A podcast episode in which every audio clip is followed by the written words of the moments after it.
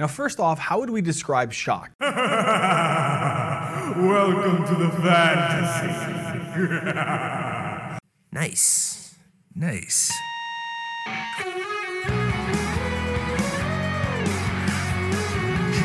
Man, you are one pathetic loser.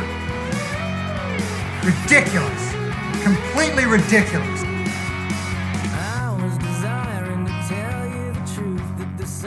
Hi, everybody. Welcome to a very special edition of the Shock Fantasy Podcast. We realized on Fantasy Football Weekly that we forgot to do the Jets and Dolphins matchup in our rundown. And that is most likely my fault Man, you are one pathetic loser. because I normally do the rundowns for the show. So You suck, you jackass. Hey, I'm sorry, guys, but uh, you know maybe I can help by giving you the Jets and Dolphins rundown, fantasy football weekly style, right here, right now on the Shock Fantasy Podcast. Uh, I hope you enjoy it. Let's start on the Jets side. There's only one starter. It's Jamison Crowder. He gets a B grade. He's averaging 11 targets, seven catches, and 114 yards per game all of which are top four in the league. The Dolphins' two best corners are Byron Jones and Xavier Howard. They normally do not flex into the slot very often, if at all, which means Crowder should be owning the middle of the field against a team that allows 187 yards and a score to the wide receiver position each game. That's mostly going to Crowder in this one. And I know Jeff Smith had 13 targets from Joe Flacco last week but he ended up with 39 yards and it's it's Jeff Smith. Nobody's starting Jeff Smith in a league. What kind of league do you have to be in where you're that deep to start Jeff Smith? The rest of the Jets are on your bench. Joe Flacco is in his second start for an injured Sam Darnold, which uh, puts the rest of the passing game out to pasture. And then Frank Gore and La'Mical Perine, uh, you know, stock up a little bit on both of those guys since Le'Veon Bell left the team this week. Uh, but Last week, Gore led the touch count Dolly Parton style, nine to five. So uh, I, nobody really wants to start Frank Gore either, even if he's a starting running back in the league. La'Mical Perine's the guy I'd speculate on if you're going to add one to your bench. Uh, he's probably the guy that you want to pick up and stash just in case he does take over a bigger share of the workload in the Jets' backfield. On the Dolphins side, it's almost the complete opposite. Just about everybody is startable here. Ryan Fitzpatrick is an A grade. It's one of many revenge games for Stu Beard, and the Jets are an absolutely tasty matchup for him. They're allowing 274 yards per game and have allowed multiple scores to every quarterback they've faced that's not named Philip Rivers. It's also worth noting that Josh Allen and Kyler Murray each notched a rushing touchdown, and Stu Beard can do that as well. I believe he's got two on the year. DeVante Parker, he gets an A grade and a C grade for both Preston Williams and a sneaky Isaiah Ford in this one. Parker leads the team in targets and is coming up with just over five catches per game. He's yet to have the really big blow up game, though.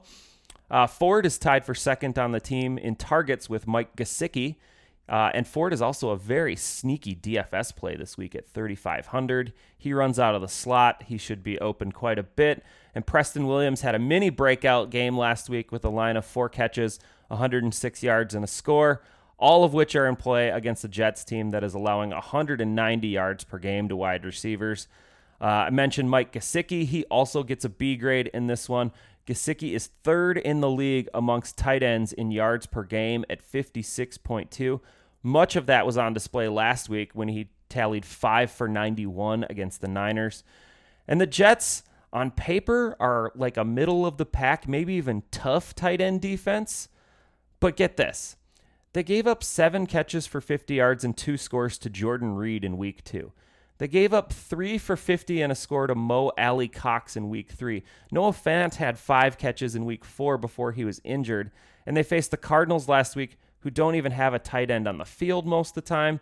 And Buffalo really didn't deploy the tight end all that well in week one. So they basically have looked at two goose eggs on their schedule. The toughest tight end they faced is Noah Fant, and he got injured in that game. I think Mike Gesicki has a low key blow up possibility here. So he gets the B grade. And finally, Myles Gaskin. Uh, I'm giving Myles Gaskin an A grade in this one. It's crazy. Jordan Howard was a surprise inactive last week for the Dolphins, which meant Gaskin finally had the chance to score a touchdown. He wasn't vultured by Howard. He had 91 total yards on 21 touches last week against the 49ers. And the 49ers are a significantly better defense than the Jets, even with all their injuries. Gaskin is teetering near bell cow status right now as Howard and Breida seem nowhere to be found. And this is the second time in three weeks where he's topped 20 touches in a game. The Jets, by the way, are allowing 153 combo yards to backs per game, plus a touchdown and a half to the running back position. So Gaskin's looking at somewhere in the neighborhood of 130 total yards and a score in this game.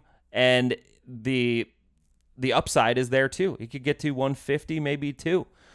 I like that for Myles Gaskin. That's why he gets the A grade. There it is. It was quick. It was easy. That's the end of the podcast. Ah.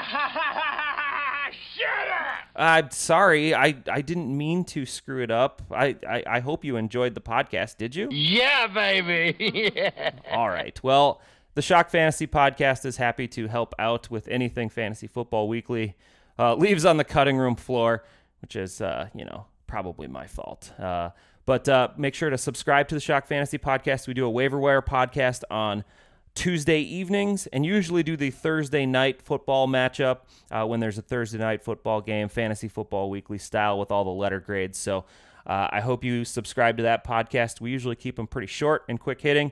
And it's just me, Matt Harrison, at Explosive Output on Twitter, at Shock Fantasy on Twitter as well. So thank you guys for listening, and we'll see you all next time on Shock Fantasy.